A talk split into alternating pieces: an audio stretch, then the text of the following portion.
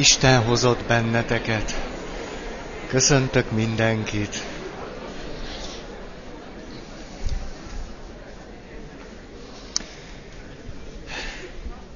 Egy kissé meg vagyok nyugodva, amiatt, hogy ilyen sokan vagytok, mert múltkor nagyon belehúztunk a lecsóba, és arra gondoltam, hogy mint valami, nem tudom milyen továbbképzés, olyanná lettünk egy kicsit, de ezek szerint nem annyira durva, hogy ne jöttetek volna el, vagy hogy elbátortalanodjatok.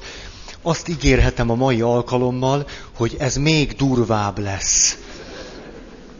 Teljesen, akinek, akinek ilyen rosszul létei vannak a továbbképzés jellegű előadásoktól, ezt mind átélhetitek. Sűrű lesz. Na, úgyhogy bele is csapok, de egy nagyon fontos hirdetni való, mert most még emlékszem rá.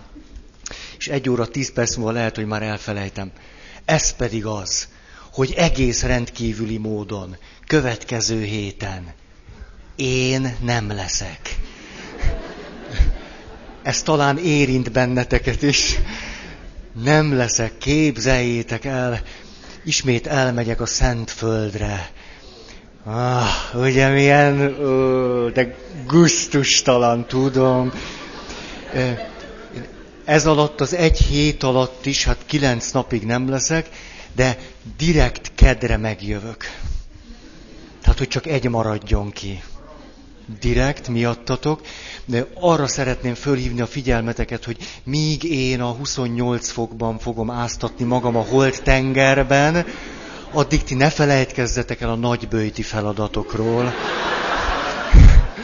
Én pedig, miután a holtengerben minden erőfeszítés nélkül fönn fogok tudni maradni, emiatt majd ott imádkozom, értetek?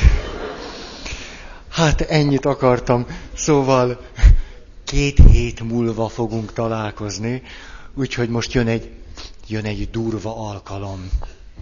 Öm, amiről beszélünk, öm, szerves következménye azoknak a hónapoknak, ami mögöttünk van. A szakkifejezés vagy a cím a szülősítés vagy szülőiesítés, parentifikáció. Komo... Hát ez vicces.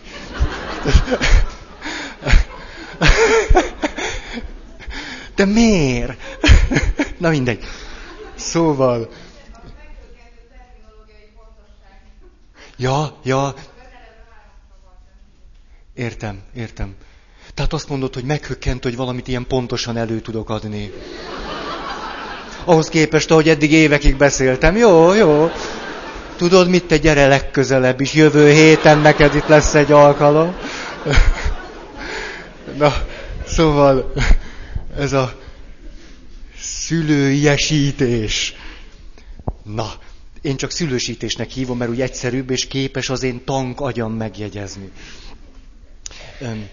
Ez látszólag már tényleg a, a csomón a káka keresés, Valójában azonban majd, ahogy ez, ez föltárul, hogy miről is van szó, azt gondolom, azt fogjátok mondani, hogy anemjóját, hát tényleg, azért ez elevenen érinti, vagy érintheti a mi, vagy a hozzátartozóink, ti szüleink életét.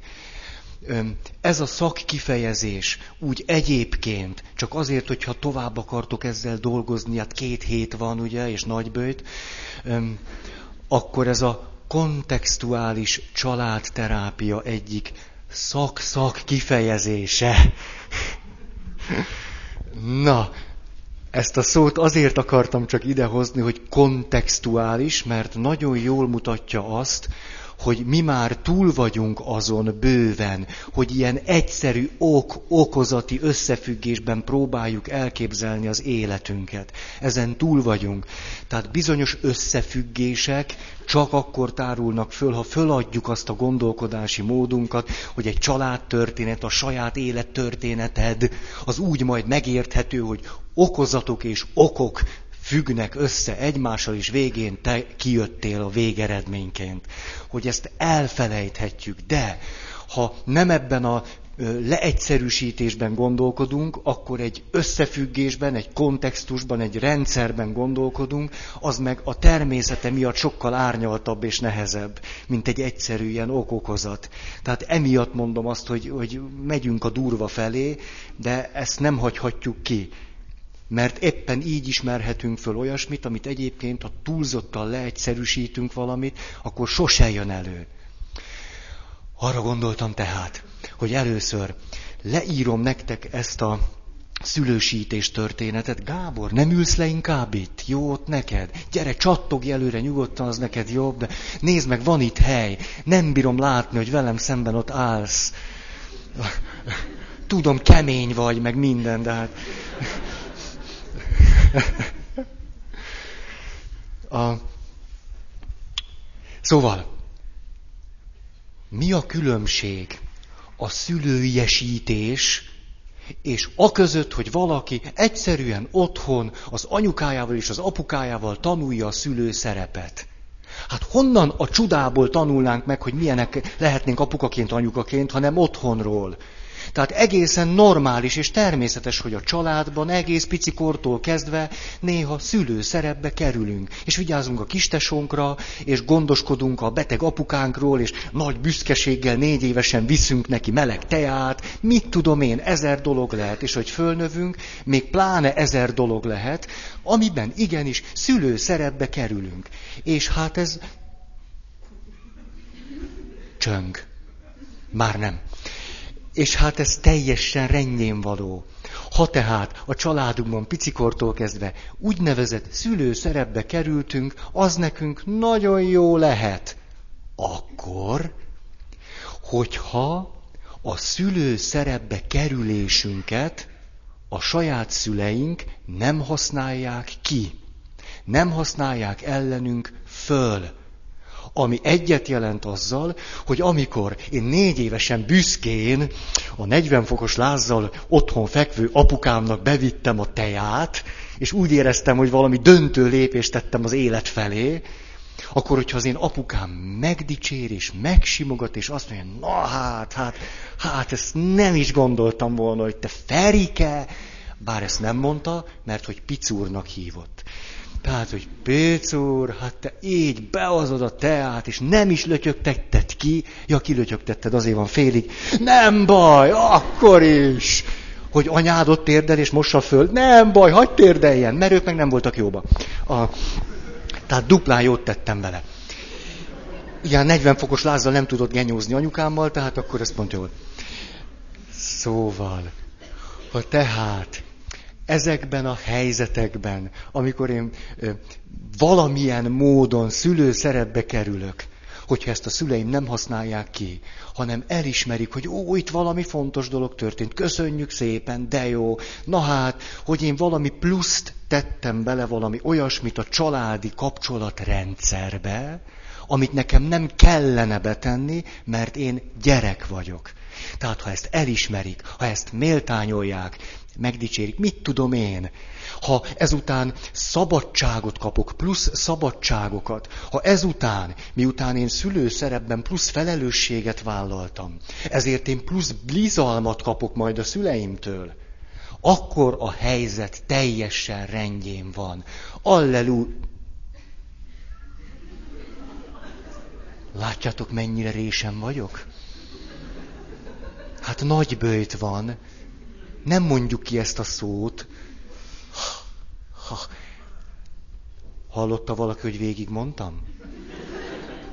Azért engem ne vádoljatok. Szóval, hurrá! Akkor hurrá!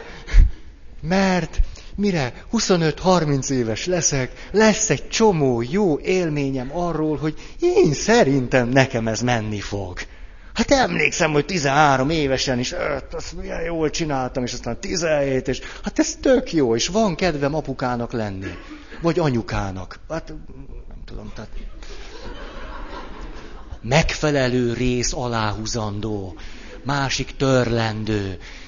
Na, tehát Nem erről beszélünk. Nehogy összekeverjünk jó folyamatokat, meg természetes dolgokat azzal, és akkor most előveszem a puskámat, mert szeretném leírni, hogy hogyan áll össze egy olyan rendszer, amely súlyosan megterhelő, mert a szülőiesítést úgy határoztuk meg, hogy fogjul ejtett személyre való romboló hatású támaszkodás. Hogy akkor ez mi a csodát is jelent. Azt mondja, az ilyen gyerek megfosztatik attól, hogy gyerek lehessen. Ha én ilyen szerepben kell, hogy legyek, akkor nem élhetem meg magamat gyerekként, miközben én gyerek vagyok. Ez nagy kiszúrás velem. Tehát elrab, elraboltatik tőlem a gyerekkorom. Vagy a gyerek szerepem, a gyerek helyzetem, és a gyereknek az önfeledtsége, az öröme, például az önzése. Jaj, de furcsa azt olvasni, ha lélektani irodalomban engem ez mindig megrendített, mikor ilyesmit olvastam, hogy a gyerek narcisztikus vágyai kielégítésére a szüleit használja. Mit csináltam én? Hát egy kicsit, hogy nem, nem esett jól nekem. Nekem nincsenek narcisztikus vágyaim. Nem. Ugye felnőttként nem esik jól ilyesmit hallani, hogy valaha is egy önző kis pukkancs voltál. Gyerekként ha te három évesen, meg négy évesen egy önző, akaratos kis pukkancs vagy, igenis kérek, de ezt a szót nem ismered. Akarom! Kérek! Miatt három évesen? Ne legyél már ennyire jól nevelt. A... Ez teljesen normális. Teljesen. Mert egy gyerek a maga központjával élő világban él, és igenis teljesen önző, narcisztikus szükségletei vannak, és ezt ki akarja elégíteni. És a szülők ezt valahogy terelgetik. Teljesen oké. Okay. Ha egy gyerek pici kortól kezdve kezd bele nőni abba a szerepbe, hogy nem csak szülő szerepbe kerüljön, hanem hogy ezt a szülő szerepet súlyosan kihasználják és felhasználják a szülők, vagy nagyszülők, vagy akárkik, akkor például kimarad az életéből egy nagyon fontos szakasz, amikor narcisztikusan pukkancskodik otthon. Az a szakasz marad ki. És ugye a hiány motivált életről beszéltünk, nem képzelhető el az, hogyha valakinek az életéből ez kimaradt, akkor felnőttként szeretne bepótolni egy picit ebből, mert neki az kimaradt. Ugye akkor beszéltünk az egyik klasszikus zsákutca a hiány motivált életből, hogy akkor egy életen keresztül szeretném bepótolni azt, ami elmaradt. Ezért teljesen jó, ha egy gyereket hagyunk, hogy egy kis önző kis dög legyen. Mert az a dolga. És persze, hát ezt keretek közé fogjuk meg, világos. Hát nevelgetjük. De elismerjük, hogy az lehet ő. Ha nem, hm, hm, hm. aztán, ha romboló, na, ha megterhelnek bennünket ezzel a szereppel, akkor ennek a következménye az lesz, és akkor utalok két évvel ezelőtti dolgokra, hogy romboló jogosultságaink támadnak vagyis valamit elvettek tőlünk gyerekkorban, és felnőttként magunk se értjük azt, hogy miért tudunk olyan kifejezetten gátlástalanul, agresszíven a kapcsolatainkat, önmagunkat is romboló módon megnyilatkozni helyzetekben. Hogy hát az tulajdonképpen nekünk se éri meg. Hogy nem olyan jó buli, hogy lenyomtam a házastársam, és mégis lenyomom.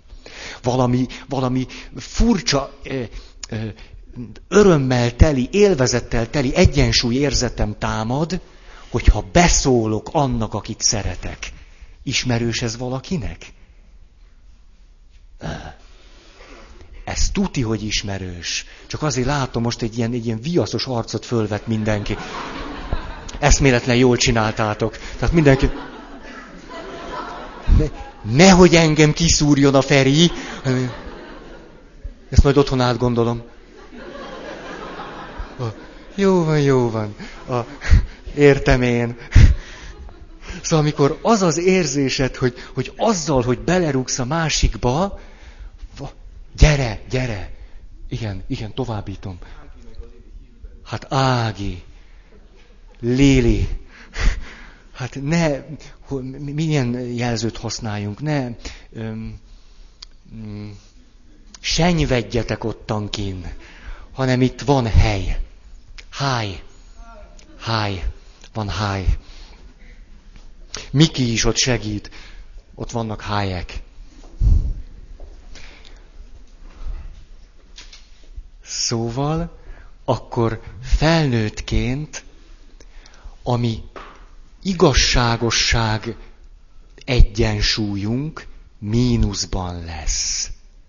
Ezért állandó kísértéseket fogunk átélni, hogy valakin törlesszük a gyerekkori hiányokból fakadó adósságainkat, és azt éljük át, hogy akkor most vagyunk rendben. Aztán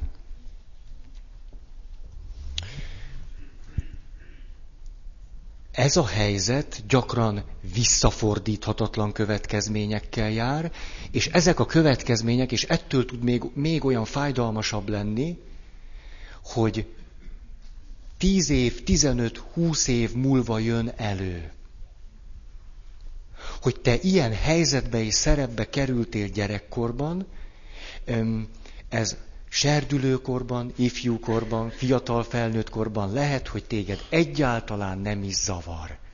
És amikor egyszer csak megházasodsz, és kialakul egy egészen másfajta helyzet és rendszer, ott feltörhet az összes negatív következményével együtt.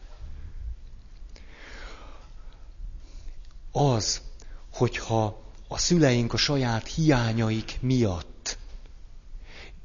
általában indirekt módon és nem rossz indulatból, de bennünket túlzottan is szülő szerepbe helyeztek és vittek, vagy ezt a szerepet nagyon fölajánlották nekünk, majd pedig ezt nem ellensúlyozták elismeréssel, plusz bizalommal, plusz szabadsággal és a többivel, akkor ez azt fogja jelenteni, hogy teljesen túlterhelődünk. Egy ilyen gyerek túlterhelt, és túlterhelődik. Ez is növeli az ő romboló jogosultságait, de ami még nehezebb, hogy felnőttként az lesz számára normális, hogy magát folyamatosan túlterhelje. Hiszen azt szokta meg otthon, hogy egy olyan helyzetben kell élnie és egyensúlyoznia, amely számára tulajdonképpen megoldhatatlan. Egy gyerek nem képes tartósan és folyamatosan szülőként létezni egy családban. Ha ezt megteszi, akkor olyan felelősséget vesz magára, amely felelősséget nem bír elviselni. Ez azt jelenti, hogy túl fog terhelődni. Az, az ilyen szerepbe vitt felnőttek később folyamatosan túlterhelik magukat. A munkahelyen, otthon, akárhol. Mindig akkor ébrednek föl, amikor már teljesen kivannak purcanva. Ugyanis számukra az a normális, hogy olyan helyzetet vállalok és veszek magamra, amit nem tudok megoldani. Ugyanis ez a helyzet a gyerek számára nem oldható meg, és nem is oldható föl. Ezért ilyen helyzeteket fog keresni. Emlékeztek múltkor, nem csak, hogy, hogy a hiányaimat megpróbálom pótolni, pótoltatni más felnőttekkel,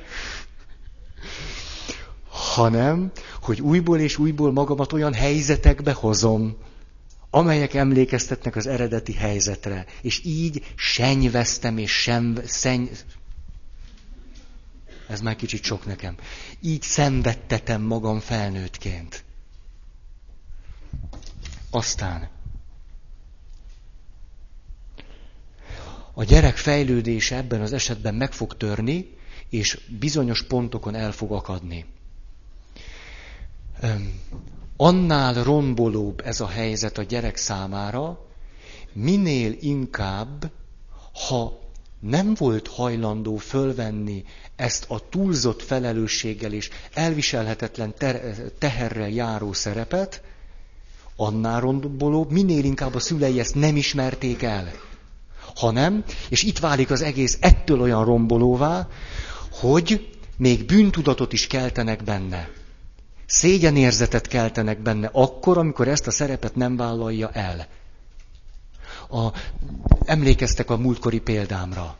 Tehát amikor a, a, a gyereknek azt mondja az anyukája, hogy hát nem veszed észre, hogy megint migrénem van és fáj a fejem.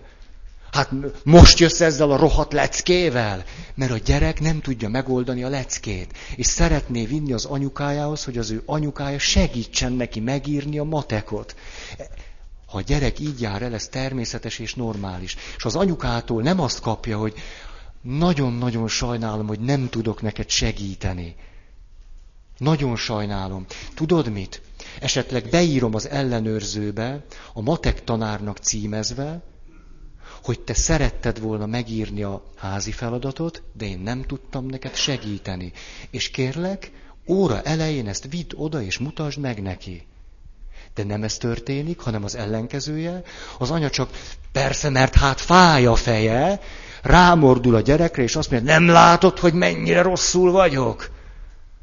Hát nincs benned semmi együttérzés. Hát hányszor mondtam, hogy amikor fáj a fejem, akkor nem tudok neked segíteni. Hát nem tudod ezt megérteni? Akkor egyszerre ezekkel a mondataival beviszi őt szülőszerepbe, meghívja őt egy szülőszerepbe, hogy akkor most neked kell gondoskodnod rólam. És nem ismeri el azt, hogy ő gyerek. Érthetően tudom ezt elmondani? És hogyha még ilyenkor jön megszégyenítés, és megalázása a gyereknek, ami nagyon finom formában tud megtörténni. Nem kell, soha nem kell, hogy ez a két szülő kezet emeljen a gyerekére. Nem történnek csúnya dolgok, durva dolgok, csak mindig ilyen finom mondatok, csak finom, finom elutasítás ott, ahol pont szeretgetni kéne. Ez bőven elég ahhoz, hogy valaki felnőttként ez alatt nyögjön.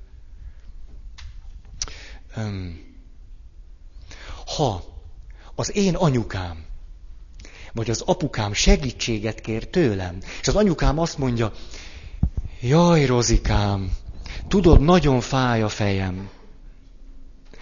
Nem, hogy nem tudok neked segíteni a matekben, de tudod, még egy nagyon nagy szívességre is megkérnélek, hogy ma este te mosogassál el. Tudom, első áldozási fölkészítés. Mondom a gyerekeknek, hogy lehet, hogy fogok nektek olyan penitenciát adni, hogy mosogassatok el otthon. Kilencből öt gyerek jelentkezik. Nálunk mosogatógép van. Új példát kell találnom. Szörnyű, megint gondolkodnom kell. Kilenc éve ezt mondom. Vagy mi atyánk, vagy mosogatás. Ez. De nem szúrnak ki velem a kis pöttyök, túljártam az eszükön. Azt mondtam, akkor elégtétel, be kell tenni a mosogatógépbe a cuccot, és ki kell venni. Na, jó kis elégtétel. Szóval, ha az én anyukám azt mondja nekem, hogy és hogy annyira, annyira jó lesne nekem, ha elmosogatnál. Nincs is túl sok, mert reggel elmostam a tegnapit, de nem akarom, hogy ott maradjon, mert holnap mit tudom én, megtennéd. És akkor erre a gyerek kimegy, és elmosogat, és akkor ilyen sugárzó arca jön vissza, és azt mondja, hogy anya, megvan. Akkor, hogyha kap két nagy puszit, de nem cuppanósat, mert fáj az anyukának a feje, csak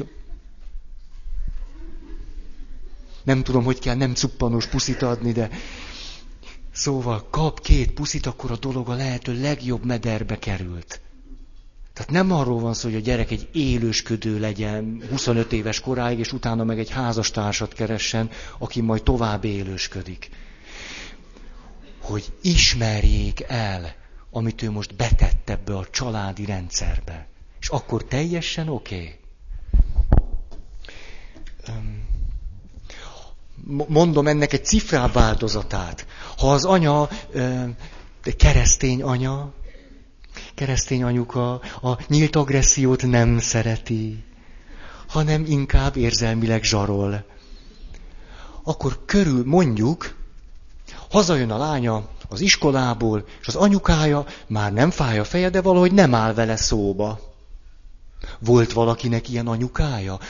Az anyuka, aki azt mondja, hogy tudod, van egy rossz tulajdonságom, olyan sértődékeny vagyok. Na hát akkor a gyerek tesz, vesz minden, és anya, fáj a fejed? Nem. A gyerek kezdik gyanakodni, hogy az anyu, anyuval valami baj van. Tegnap fájt a feje, most meg... És akkor persze elkezd ott. Akarom mondani, ott! De jó, hogy ezt is tudtam. Szóval, pont egy nagyon izgalmas résznél kapcsolódsz be. Tök jókor jöttél. A, hogy ha a gyerek ebben a pillanatban tudja, mi a dolga, Ugye ő kezd el gondoskodni az anyukára. Jaj, anyukám védtelen, megsértődött. Biztos nagy oka volt, hogy anyukám megsértődött. Biztos én vagyok a hibás, és megyek, és jaj, jaj, mi van az én anyukámmal? Majd én gondoskodok róla, szegény anyukám megsértődött. És akkor megy kanosszajárás. És akkor télvíz idején. És akkor az anyukája így... Én ezt nem értem. És a gyerek még mindig nem érti, értitek, ahogy, hogy így, így, így bontakozik ki a helyzet. Tehát az anya pontosan tud minden, de ilyen, ilyen adagolja. Úgyhogy minden fájdalom teljesen leérjen. Ha? Én ezt nem értem. És akkor a gyerek tudja, hogy valamit nagyon kellene értenem. Jaj, de állat vagyok, hogy valamit nem értek. Az anyám ért, én meg nem. De azt mondja, hogy nem értem. De én tényleg nem értem, ezt most nem értem. Tehát, hogy az anyám érti, de azt mondja, hogy nem értem, nekem meg értenem kéne, és most... Hogy neked soha nem, soha, értitek? Tehát mikor jönnek ezek a jelzők, hogy neked soha nem jut eszedbe, hogy amikor anyádnak fáj a feje, hogy akkor elmosogass. Hogy, hogy Ennyire nem lehet rád számítani. Mikor láttad, hogy fáj a fejem. Láttad vagy nem? Láttátok vagy nem? És hát a gyerek, hát látta. Hát basszus kulcs látta. És akkor ott áll, és akkor most már tudja, mi a baj. Látta, nem mosogatott el, a, az anyjának tegnap fájt a feje, ma meg van sértődve, holnap megint fáj a feje. Tehát, hogy jól ki van ez találva. És a gyerek ilyen... Ugye milyen finom? Nem kell. Az anya még csak nem is dühös. Jaj, le se szídja a gyerekét. És ha... A, oké, okay, meg, megvan, megvan, megvan ez. Azt mondja,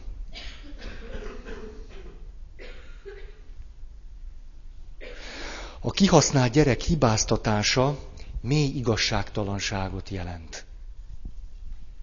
Pont.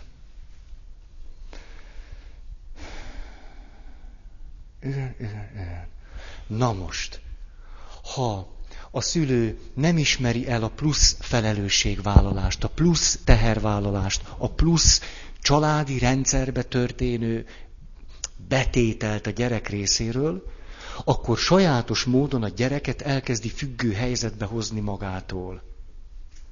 És ezt nagyon sokáig és tartósan teszi, akkor nem a jó úton az történne, hogy a gyerek egyre szabadabbá válik, mert felelősségeket vállal, pluszokat is, ezért plusz szabadságot és plusz bizalmat és plusz elismerést kap, és ettől egyre erősebbé válik, és szabadon majd képes házasságot kötni. Ez a szabadság irányába megy. Amiről eddig beszéltünk, ez pont az ellenkező irányba hat. Mert a gyereknek állandóan résen kell lennie, és ahogy múltkor erről beszéltünk, meg múltkor, meg múltkor, a szülei szükségleteire kell figyelni. És szép lassan a szüleinek a szüleivé válik. És azt, hogy ő ezzé vált, ezt pedig nem ismerik el. Ez a helyzet. Van még egy nagyon csúnya helyzet itt, amikor a szülők mondjuk olyan helyzetbe hozzák a gyerekeiket, hogy azoknak döntő bíróvá kell lenni a kettejük konfliktusaiban. Ez klasszikus, azért mondom. De hogy kell egy szülőpárnak elválnia egymástól? Nem kell. Elég, ha köztük a bizalom megrendül. És a gyereket megpróbálják kijátszani, kihasználni a saját javukra, ami miért történik. Mert ugyanis a házastársam volna az, akivel egy bensőséges, meghitt kapcsolatban vagyok, ahol történik az érzelmeknek a mély átélése, kölcsönös felelősség, bizalom, ti di di jó dolgok. De ha én nem vagyok jóba a házastársammal, akkor óriási hiányaim lesznek. Ezeket az óriási hiányokat szívesen töltöm be a kéznél lévő, még nagyon mély érzelmi kapcsolatokkal, és ezek a gyerekek. Tehát rosszban vagyok apáddal, és rögtön ösztönösen kell lesz nekem, mert nekem egy hiányom van. És nem azon dolgozok, hogy a férjemmel valahogy rendezzem a helyzetet, hanem azon, mert éhes vagyok és szomjas, hogy a gyerekemtől kapjam most meg azt a szeretetet, elismerést, gyöngétséget, törődést, figyelmet és mindent, amit nem kapok meg a házastársamtól, ezért őt magamhoz vonzom és édesgetem, és hogy ezt a helyzetet fönn tudjam tartani, mert ez sokkal könnyebb, mint rendezni a kapcsolatomat a házastársammal, ezért nagyon finoman és óvatosan próbálom ezt a helyzetet kiátszani a magam javára. Nagyon-nagyon-nagyon finom mondatok is elegendők, hogy ez a helyzet létrejöjjön. Elég nagyon finom beszólás. Olyan, amiben bele se lehet kötni. Mikor, mikor a, mondjuk a férj csak annyit mond, hogy anyád megint rossz kedvű. Jön haza a gyerek ilyen vidáman, hello, hello, hogy vagytok? Tök jó napom volt anyád megint rossz kedvű. Igaz is? De ez bőven elég ahhoz, ugye nagyon izgalmas lenne, most azt játszanánk, hogy ebben a helyzetben, mikor azt mondja a férj, anyád megint rossz kedvű, hogy akkor írjuk, írjuk oda a lap hátuljára, hogy tulajdonképpen mit mondott. Ez egy jó játék lenne hogy mit mondott. Emlékeztek itt a trikó fölírat, itt van anyád, megint rossz kedvű. És ha megfordulok, akkor az van odaírva, csak rám számíthatsz. Ugye? A legtöbb szülő hord ilyen trikókat. Így bizony, előre szép dolgok vannak írva. Apád szeret téged. Hátul meg az van, és anyád? Nem mondott ő semmit, csak föltett egy kérdést. A...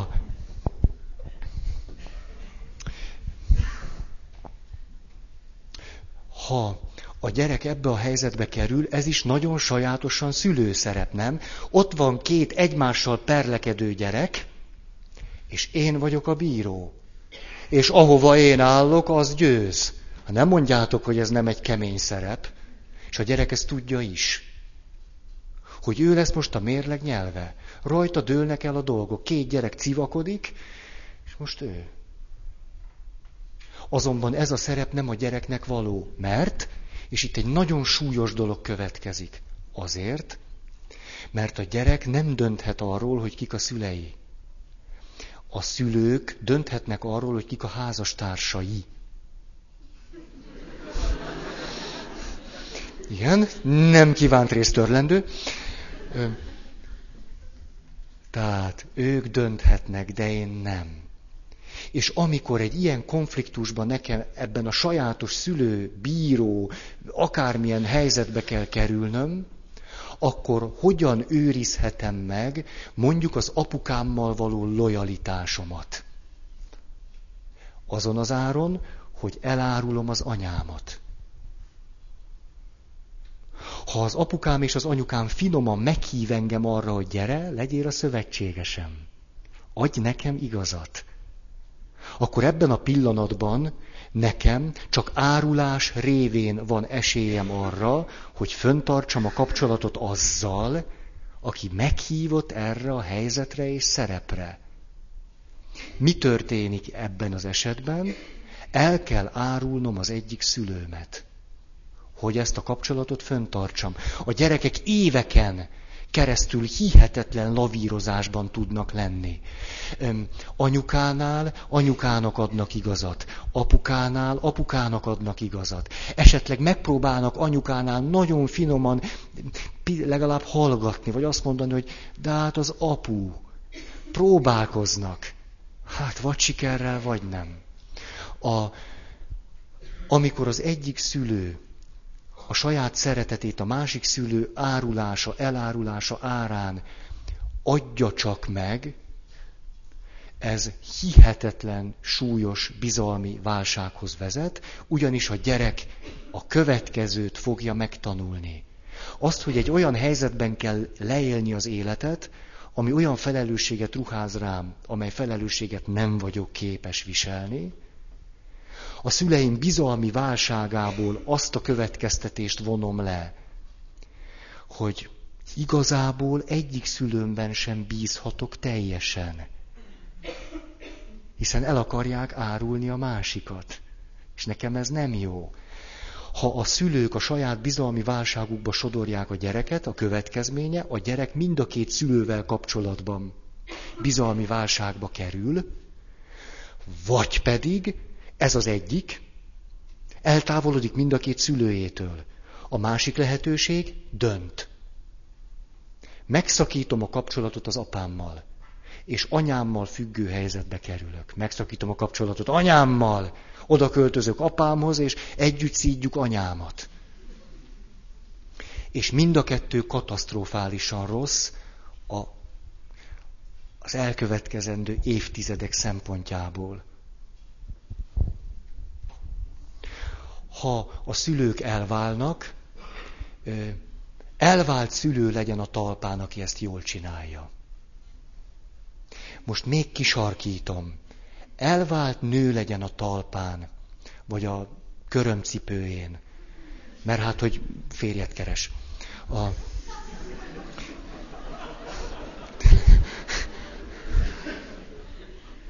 Aki ezt bírja, aki ezt jól csinálja, hiszen most képzeljük el, éppen padlót fogott az anyuka. Na, ná, hogy padlót fogott. Hát egy vállás kikészít minden, minden embert, hát tök mindegy, hogy ki a hibás, meg mi, meg ki van purcalva a nő. Ott vannak a gyerekek, sokkal több a teher és kevesebb a pénz. Többet kell dolgozni, és kevesebb a szabadidő. Hát aki ezt anyaként bírja, hát az... Na, ná, hogy az elvált anyák nem bírják az a normális, ha nem bírják. Mert az két emberes munka. Az a normális, tehát ha nem bírják. Ezért, ha egy elvált szülők gyerek az anyukájától kapott némi ilyen rugást, akkor bizony ezen nincs csodálkozni való. De azért, mert mi ezt a helyzetet megértjük, és érdemes is megérteni, nem jelenti azt, hogy ez nem okozott nagy sebeket mi nekünk.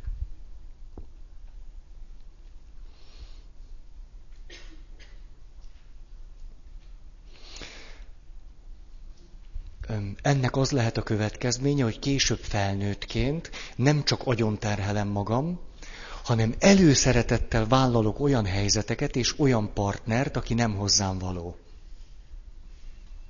Hiszen megtanultam azt, hogy nekem olyan helyzetbe, olyan szereplőkkel kell lennem, amely helyzet nem nekem való. Ezért ezt nagyon szívesen megismétlem újból és újból. És nézem az órát, a... most eljutottam ennek a helyzetnek a leírására, talán most, most viszonylag árnyaltan ezt el tudtam mondani hogy itt nem ez az egyszerű szülőszerep, vagy hogy Börn mondja, hogy az emberben én egy szülő, egy felnőtt, meg egy gyerek. Nem erről az egyszerű mintáról beszélünk már, hanem egy nagyon árnyalt rendszerről. Arra gondoltam, hogy szívesen elmondom nektek azt, hogy az én szülőiesítésem hogy történt meg. Ezt szívesen elmondom nektek, akkor láttok egy esetet, és akkor látjátok, mit tudom én, mit láttok engem. Most kiveszem az összes cuccot a zsebemből, és akkor sztorizok nektek egy kicsit. Viszonylag árnyalt helyzet lesz, három generációról fogok beszélni. De hát ezt tudjuk, Böszörményi Nagy Iván szerint minimum három generáció kell ahhoz, hogy valaki megértse a saját sorsát. Kettő nem elég. Na, képzeljétek azt el, hogy van egy anyukám, aki a saját anyukájával hihetetlenül rossz viszonyban van. Azért, mert az én nagymamám folyton folyvást elhanyagolta a saját lányát. Az én édesanyám 35-ben született. És például az én nagymamám előszeretettel küldte el a saját lányát vidékre, azzal a fölszólítással és fölkiáltással, hogy vidéken jobb a koszt.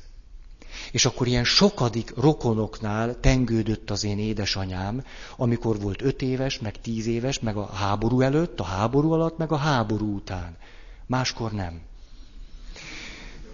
Tehát értitek, hogy milyen lehet egy sokadik unoka testvérnél ott, ott megpróbálni gyereknek lenni. És nem csak azt átélni, hogy nem kapom meg azt a törődést, ami, ami járna nekem, hanem hogy, mert ha még meg is kapnám mástól azt a törődést, ami járna nekem, akkor sem feletteti el ez azt én velem, hogy az anyámtól nem kapom meg azt, amit az anyámtól szeretnék megkapni. Tehát az én édesanyám kapott egy jó nagy gellert, annyi biztos. Ö, egész életén keresztül az én nagymamámmal való kapcsolatát nem tudta rendezni. Nem tudta. Erre képtelen volt. Rengeteg veszekedésre emlékszem, ahogy az anyukám és a nagymamám egymással perlekednek. Ez egészségedre. Jaj, nem látlak. Zsuzsanna, trüsszentettél. A nagymamád?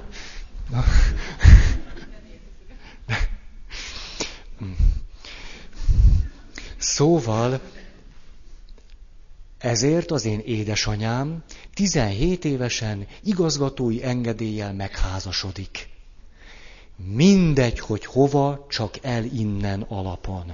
Tudom, hogy erről egyszer már említést tettem. És akkor tíz év házasság egy olyan valakivel, aki tökéletesen nem illik hozzá, egyébként egy apa figura, nála tizenvalahány évvel idősebb. Hm. Mert az én szegény anyukámnak nem csak anya hiánya van, hanem miután, miután vidéken nő föl az x rokonoknál, ezért apuka hiánya is van. Az én édesanyám ezt a helyzetet a következőképp látja, vagy oldja meg, úgy, hogy nem szereti a saját anyukáját, és idealizálja a saját apukáját. Miért idealizálja az apukáját? Azért, mert két szülő elvesztése mégiscsak egy kicsit sok egy gyereknek. Hm? Tehát lélektanilag megéri, hogyha legalább akkor van egy, egy idealizálható apám, akire, akiről kigondolom azt, hogy hát, jaj, és erre azért is jó az én nagypapám, mert hogy nincsen otthon. Mert hogy köztisztviselő. És vagy a bányában dolgozik, vagy az erdőben vadászik. Hm. Ez tehát az anyukám helyzete. Ezért kibékítetlen és kibékülés nélküli kapcsolat az anyukájával, idealizált kapcsolat az apukájával. És akkor beletántorgás egy tökéletesen nem megfelelő társal való kapcsolatba, tíz év nyüglődés ott, majd a házastársa meghal, hiszen jóval idősebb nála. Na most. Az anyukám és az apukám között, már amikor minket vár az én anyukám, mert hogy ikertesó, tudjátok, már akkor megromlik a kapcsolat. Hiszen az én anyukám másodjára is egy olyan férfit választ, aki nem jó neki. Öm, Na, ezt most nem, nem árnyalom, vagy ragozom, ennyi elég, hogy, hogy kifejezetten rossz kapcsolat. Nem emlékszem a szüleim életéből olyan pillanatra, hogy bensőséges, szeretetteljes megnyilatkozásuk lett volna egymás felé. Nem emlékszem ilyen helyzetre. Arra emlékszem, hogy az apukám és az anyukám külön ágyban alszanak. Erre emlékszem. Na most, mit gondoltok egy ilyen helyzetben? Tulajdonképpen, ja, és akkor egy fontos momentum, a, az, a nagypapám, tehát anyukám apukája, akkor hal meg, amikor én négy éves vagyok. Az anyukám, amikor haldoklott, emlékiratot írt. Nagyon hallatlanul jó érzéke volt ezer dologhoz, nagyon jó emlékiratot írt, és olyan egy évvel ezelőtt egyszer csak csodálkozva olvasok egy mondatot, ami eddig sosem tűnt föl nekem. Leírja azt, hogy mit élt át akkor, amikor az apukája meghalt. Ott van az apuk nagyszüleim lakásában, és várja a, az orvost, hogy megállapítsa, hogy beállt a halál. És akkor az orvos be, megállapítja, hogy beállt a halál, és mindenki elmegy, és ő van ott, és várja, hogy eljöjjenek a, a halott szállítók, és elvigyék az apukáját. És akkor a következő mondatot írja, és amikor lekísértem a koporsót, és elvitték az apámat, akkor azt éltem át, mint hogyha valamit kiszakítottak volna a szívemből, egy nagy üresség maradt a helyén, és ez az üresség azóta is tart. Hmm. Amikor tehát én négy éves vagyok, akkor anyukámnak a szívében egy bepótolatlan hiány, egy óriási üresség van, ami az apukájára vonatkozik, és a családban nincsen mellette férfi. De van neki fiúgyereke. Ez bőségesen elég ahhoz, hogy meghívást kapjon valamelyikünk az apa szerepre. Hogy figyelj rám, hogy gondoskodj, hogy ez pedig én lettem. Azért, mert a term, tesóm egy, a szónak kifejezetten semleges értelmében egy ilyen ösztönösebb, belevalóbb, nem hezitáló, cselekvő, energikusabb valaki volt. Ő rá nem illett ez a szerep. Én viszont tövig rágtam a körmöm.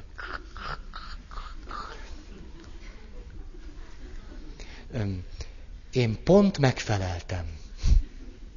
Én szorongós gyerek voltam, tövig rágott körömmel, állandó frázban és figyelemben, hogy mi történik otthon. Na, na, miután egy kiló 80-nal születtem, és az első hónapokat egy inkubátorban töltöttem. Szóval pont jó volt nekem ez a szerep. És én, ez azt jelenti, hogy négy-öt éves kortól kezdve szépen belementem ebbe a szerepbe. Majd pedig, most mondom, hogy hogyan tud elmélyülni egy helyzet, és az én apám például sosem ütött meg engem. Ettől még kaphatok olyan örökséget, hogy belekoldulok. A, ez nem egy értelmes magyar szó. Csak hogy... Na most. Anyukám a klasszikus baklövést követi el kétszeresen. Az egyik, az a mániája, hogy azt nézi, hogy vajon melyik gyerek kire ütött. Ezt onnan tudom, én ezt teljesen elfelejtettem, de néhány hónappal ezelőtt elmentem ahhoz a pszichológus hölgyhöz, akihez nekem gyerekkorban kellett járnom. Mert a szüleimet arra kötelezték, hogy gyereküket, aki én voltam, gyermekpszichológushoz vigyék. És a gyerekpszichológus még él, és ez tök jó, és megkérdeztem, hogy na ő hogyan látta anyukámat, és azt mondta, hogy hát anyukádnak volt egy, egy, egy, egy fixa ideája, hogy el kell dönteni, hogy melyik gyerek kihez tartozik. Na hát az én anyukám eldöntötte, hogy én az apámra ütöttem, akivel ő neki kibékíthetetlenül rossz kapcsolata volt. Nem sok esélyem maradt, majd pedig, majd pedig ezek után a második klasszikus baklövés, ugye, Feri, te olyan komoly vagy. A tesód egy hebrencs. Nagyon szórakoztató, tök jó fej. De hát végül is, mégiscsak te vagy az, akire számítani lehet. Hallom ezt én kisfiú koromban. Hmm? Hmm? Tehát akkor én még komolyabb leszek. Még több könyvet olvasok. Még gyagyább leszek. Pillanatnyi látlelet erről. Például 13 éves koromban az Aranyketrec című könyv volt a kedvenc művem, amit Benedek István egy elmegyógyintézetről írt. Az, hogy én ezt a könyvet egyáltalán el tudtam olvasni 13 évesen, és a skizofrén ember lelki világa kifejezetten lekötött, mint valami hozzám nem túl messze eső jelenség, azért ez sokat árul el abból, hogy úgy körülbelül milyen önfelett gyermeki létezésben is leleckedtem. Na most, ahogy növök föl, teljesen megromlik a szüleim között a kapcsolat, és az anyukám egyre inkább azt követelte tőlem, hogy miután én, hát végül is, végül is én vagyok a komoly, meg minden, hogy én végre valahára egyértelműen álljak mellé. Klasszikus, katasztrofális baklövés egy szülő részéről. Majd pedig, amikor pappá szenteltek, édesanyám a következő mondatot mondja, hát most, hogy pap vagy, most, hogy pap vagy, igazán végképp nem értem, hogy miért vagy még mindig jóba az apáddal.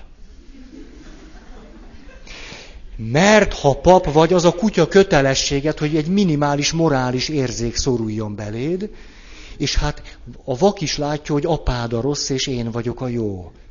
Amiben egyébként sok igazság volt. Hogy morálisan anyukám, apukám fölött állt, ez evidens. Tehát éppen anyukám hivatkozhatott erre. Na most, mondom, hogy hogy színeződik ez a helyzet. Itt jön most a nagymama. Mert már ez is elég gáz. De jön a nagyi. És az egészet még kétszeresen megkavarja. Ugyanis, miután a nagymamám kibékítetetlen viszonyban van az anyukámmal, ezért a nagymamám engem választ kedvenc unokájának. És miután az anyukám eldöntötte, hogy én nem igazán vagyok az ő gyereke, hanem inkább a testvérem, és én inkább az apámnak vagyok a fia, ezért na ná, hogy gyerekként nekem azért jó volt, hogy akkor legalább van egy nagyim. Hm? Ezért például én 17 éves koromban nagymamámhoz költöztem. Tehát vagy a barátnőimnél laktam, vagy a nagymamámnál. Komolyan! Egyszerre sosem volt több barátnőm. Mindig csak egy. Látszik, hogy milyen fantáziátlan vagyok. A... Na most, ezért én kétszeresen is hülye helyzetbe kerültem. Egyszer csak a nagymamámnak én lettem a kedvenc unokája, aki azonban egy lakásban lakott a nagyival. Az milyen szerep? Hát az mondjuk férj. Mondjuk. Ez azt jelenti, hogy kétszeresen sikerült az anyukámnak az apukájává válni, Mert nem csak az anyukám hívott meg erre a szerepre, hanem a nagymamám is meghívott erre a szerepre. Én meg egy kis nyomorult gyerek vagyok, értitek? Tehát azért valami, valami gondoskodás mégiscsak kell, nem? Tehát azért akkor nagymamámat csak mégiscsak. Na most, mondom a cifrát. Mert hát ez még csak egy ilyen kis süző. Nagymamám úgy dönt, haldoklik. Tényleg, hát... Jobb azt, jobb azt tudatosan, nem? Hát most... Hát én úgy szeretném, nem? Hogy egyszer eldöntöm, hogy na, most akkor gyerünk. Most, most annyira lefogytam ebben az előadásban. Eszembe jutott nagymamámnak a Stefániája. Tényleg a nagymamám annyira aranyos volt, mindig vett nekem, két, két, dolog, két dologgal fejezte ki a szeretetét. Kis hűtőszekrénye volt, mert hát, hogy csak ketten éltünk ott, édes kettesben. A, traubi szóda, rendes üveges, három-hármas, és két darab Stefi, ahogy a nagymamám hívta, amit a sarokról hozott, egy nagyon jó maszek cukrászdából, szintén, hogy a nagymamám kifejezte magát. Na most, tehát ebből a kis Stefiből most azért egyet benyomnék. Tényleg nagyon finom, sűrű, megszórva kakaóporral. Na, édesanyámmal úgy döntöttünk, hogy ketten ápoljuk nagymamámat. Hm? Most képzeljétek el, vagyok 21 éves, és a napomnak felét azzal töltöm, reggel 8-tól délután 3-ig, hogy a haldokló nagymamámat ápolom 8 hónapon keresztül. Na ezt kicsinálta volna meg, és vagyok 21 éves. És utána három órakor elmegyek edzeni, mert hogy abból élek, hogy élsportoló vagyok, ezért megtehetem, hogy egy fél napot vagyok a haldokló nagymamámmal, 8 hónapon keresztül, és akkor jön az édesanyám. Ő ott alszik, és én reggel nyolcra megyek, és ezt csináljuk nyolc hónapon keresztül. Mert hogy a nagymamámmal ott kell lenni. Mert hogy csont és bőr, és az összes több, és ki kell vinni az ágytálat, meg, meg ezek. És nekem teljesen természetes, hogy én, én gondozom a nagymamámat. Na most. A nagymamám pedig úgy dönt, hogy úgy távozik el ebből a világból, hogy haragban marad a lányával. Hm. Ezért aztán, amikor már nem tud írni sem igazán jól, akkor azt mondja, gyere Ferikém, most megírjuk a végrendeletemet. Hm. És akkor odaültem az ágyához, és akkor megírtuk a végrendeletet, ami a következőből állt. Most az egyszerű zanzásítom. Minden az unokámé. Tehát ez szerepelt egy kicsit hosszabban. Tehát, hogy minden. És akkor drámai pillanat, nagymamám 38 kiló, és akkor alá kellene írni a végrendeletet. Én nem tudom, itt jogi karon vagyunk, hogy me, mikortól kezdve érvényes egy végrendelet. Ha aláírják, akkor már érvényes. És ha nem írják alá, akkor nem és ha félig írják alá, akkor se. Nagyon köszönöm. Ezt azért mondom, mert mindjárt fogjátok tudni, hogy miért. Az én nagymamám azonban már annyira előre haladott, hogy elkezdi írni, aláírni, és ilyen két betű után így, így lemegy a keze. Új lap, újból leírom a végrendeletet, odarakom elő, hogy írja alá, mert mondja, hogy alá akarja írni. Két betű, ezt megcsináljuk mondjuk négyszer. A nagymamám annyira beteg, hogy nem, nem, nem tudatosul benne, hogy nem írta alá a végrendeletet. És akkor negyedszer kérdez, hogy na most már jó, akkor azt mondom, hogy most már jó. És akkor két dolgot gondolok át, és vagyok 21 éves, hogy a nagymamám az utolsó gesztusával mint egy, mondom a pólót, az unokámé minden, hátul meg, de nem kapsz semmit. Igaz? Tehát az utolsó gesztusával kitagadja a saját lányát. Ez az egyik, amit átgondolok. A másik, bár akkor még dunsztom sincs, hogy ez hogy van, de azt gondolom, hogy ez a végrendelet érvénytelen. Nem azért, mert nem a saját lányára hagyott mindent, aki aztán majd azt csinál vele, amit akar, hanem hogy nincs aláírva. Na és mit kezdek? Fogtam azt a három vagy négy papírt, összegyűrtem, és kidobtam a WC-be. Mert én az anyámmal nem teszem meg, hogy a nagymamám őt kitagadja az örökségből. Én, na ez az, amit nem veszek a lelkemre.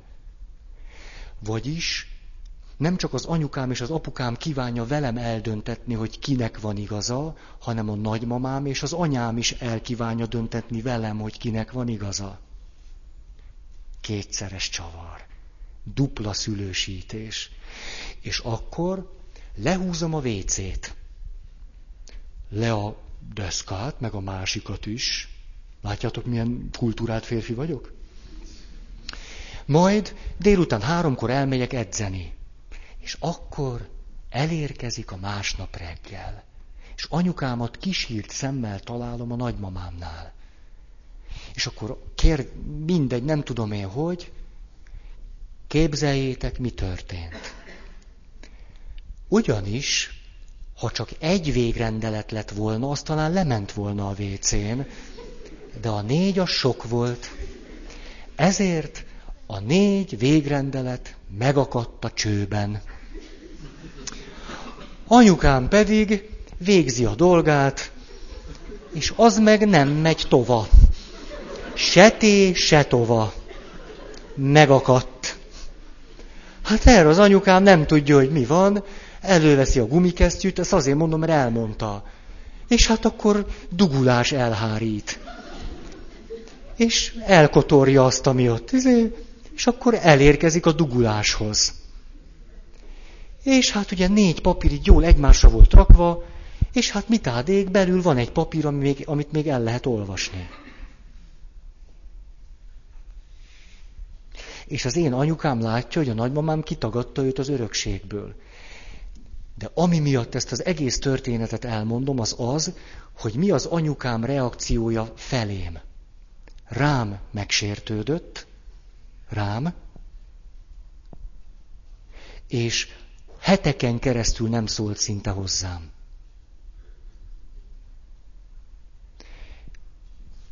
Ez egy jó példa nektek arra, hogy mit jelent, hogy valakinek a, a plusz jogosultságait nem, hogy nem veszik számításba, hanem még bealázzák, érte? Hát, hogy ott vagyok egy lojalitás konfliktusban, amit nem lehet megoldani, próbálom erőmön felül megoldani, és utána kapok még egyet. Ha?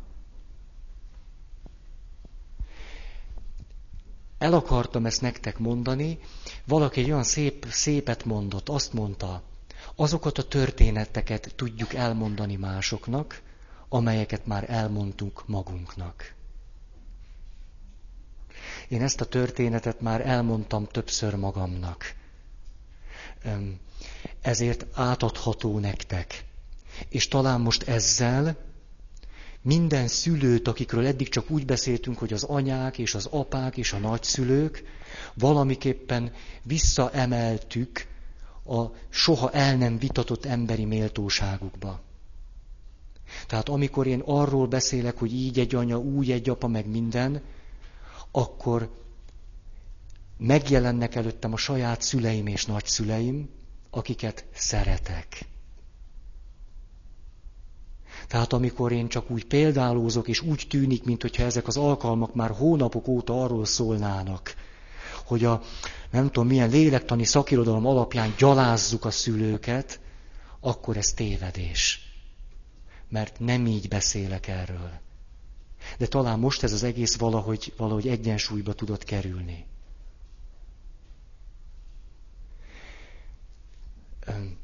Most mondom, hogy ez, ez még, hát talán még elgondolkodtatóbb lesz. Egy ilyen helyzetben milyen pálya néz ki egy ilyen fiúnak?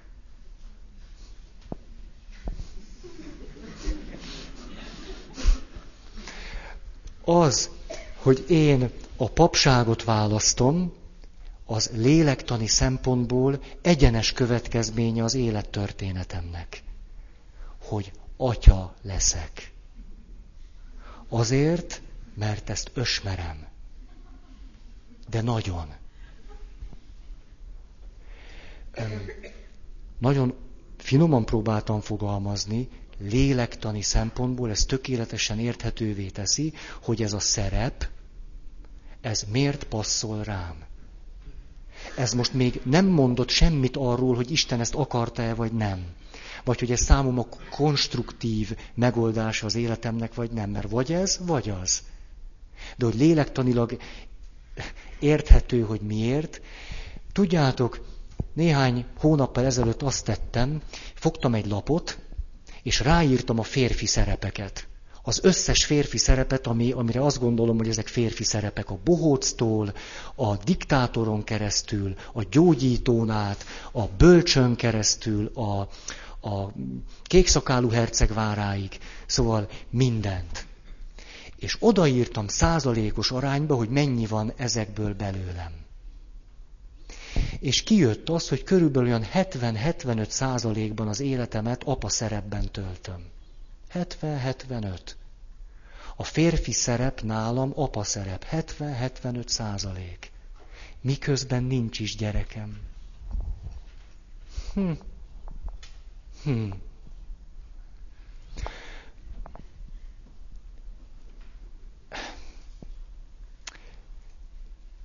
Hát kíváncsi lennék, hogy most, most mit gondoltok. Tessék? Nyájam! Jaj, ne! Ne, az, még rémisztőbben hangzik nekem.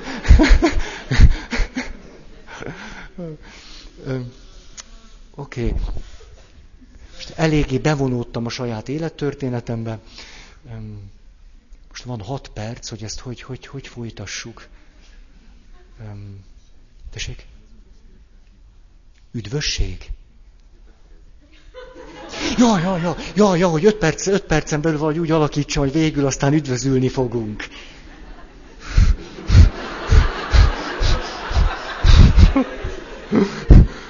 Kedves nyáj!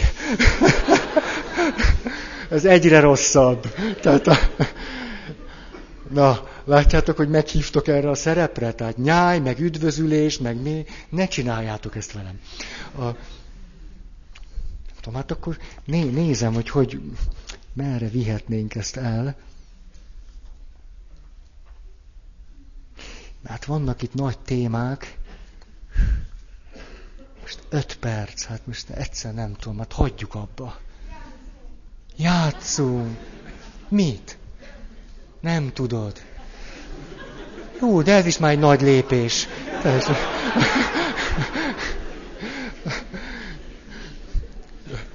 Na, oké. Szerintem akkor ezt most hagyjuk, hagyjuk. Kifulladtam. Na, elmegyek a Szentföldre, és lebegni fogok a holtengerben. Na ugye megértitek, hogy nekem ez szabad. Jó. Van-e valakinek hirdetni valója?